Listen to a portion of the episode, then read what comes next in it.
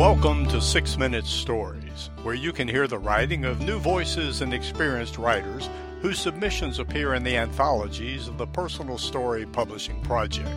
Now in Season 3, you will hear stories from our fourth collection, Luck and Opportunity. Find links to Six Minute Stories and to the Personal Story Publishing Project at randelljones.com. Everybody loves a good story. We hope you enjoy this one. This is a bonus episode of Six Minute Stories.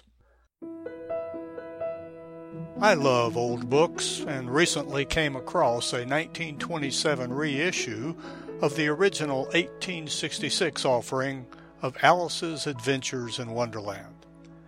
I thought the publisher's foreword was interesting for several reasons, including how the book came to America, and before that, in Alice's own words, how the adventure originated amidst the clamoring of three children for a story and the accommodation of an imaginative storyteller to amuse them. This is a tale to be appreciated by both those who write stories and those who enjoy stories, and especially for an American audience. It gives us one more reason to celebrate the 4th of July. Forward. No one on that now famous river trip, least of all that shy spirit Charles Dodgson, suspected that a fresh page of literary history was being created. On the 4th of July, 1862, Mr. Dodgson took the three little daughters of Dr. Liddell for an afternoon's boat ride. It was too warm on the river, and the party landed to seek shade on the bank of the stream. In response to the children's demand for a story, Mr. Dodgson began the series of fantastic adventures which later developed into one of the classics of the English language. Little Alice Liddell, Mr. Dodgson's favorite among the children, was the inspiration of this famous story.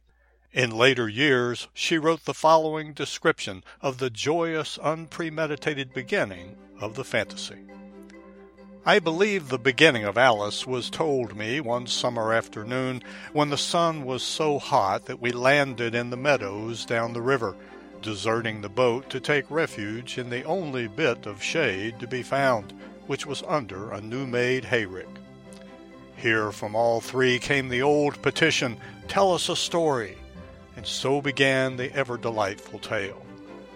Sometimes, to tease us, perhaps being really tired, Mr. Dodgson would stop suddenly and say, And that's all till next time. Ah, but it is next time, would be the exclamation from all three, and after some persuasion, the story would start afresh.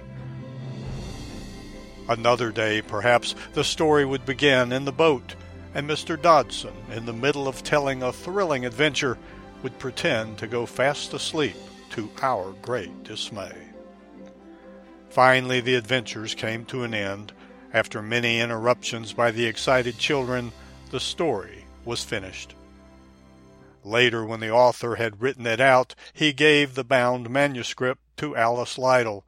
The story was called Alice's Adventures Underground.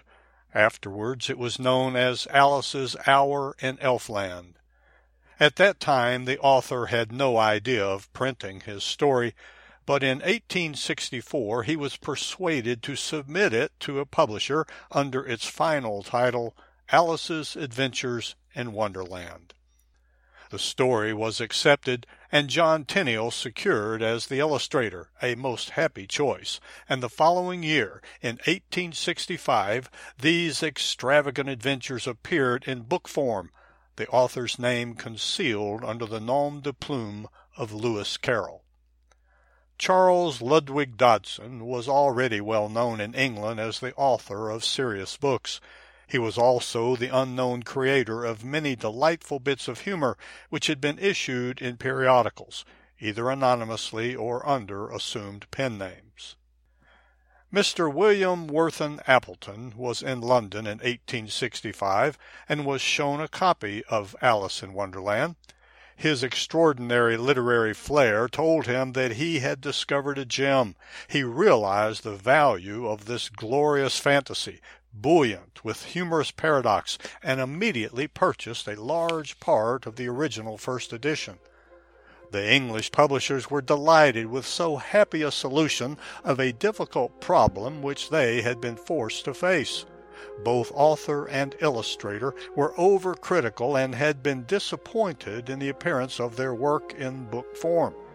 They were begging for a new revised edition of the work, which had not yet made its mark and was still comparatively unknown. A new title page was inserted in the English edition carrying the Appleton imprint and the date 1866. The books were shipped to New York and thus started on another adventure. Mr. Appleton's delight in this discovery was not shared by other members of the American House. At first, the story proved a baffling disappointment. When issued in this country, it was not understood, and for months an undiminished stack of books confronted the firm. There was no demand, no sale. Then suddenly and unexpectedly the book found its market. The supply faded away overnight. In the following years this story has been issued and reissued in various forms with illustrations by different artists, and it has been translated into many languages. No format was ever better conceived, more consistent with the spirit of the text than the original edition illustrated by Tenniel. It is for this reason that we now reissue an exact facsimile of Alice's Adventures in Wonderland, a replica of our original edition in every respect. Copies of the first edition are extremely rare, difficult to secure, and when found, command a high price. In issuing this facsimile of the first edition, we feel that it will be welcome to the many readers who know and love their Alice.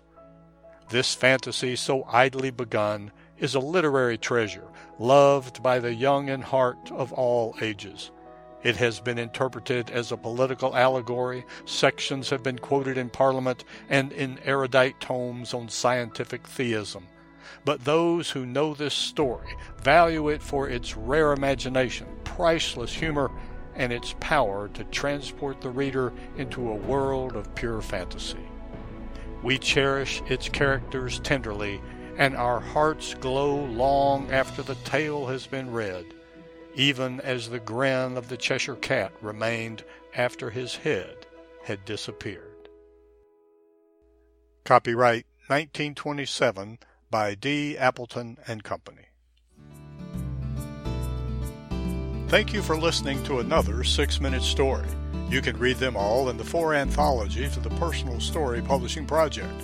Find the link to our online store at randelljones.com. That's R A N D E L L Jones.com. There you can learn about submitting your own story for consideration for our next Personal Story Publishing Project. And remember, everybody loves a good story.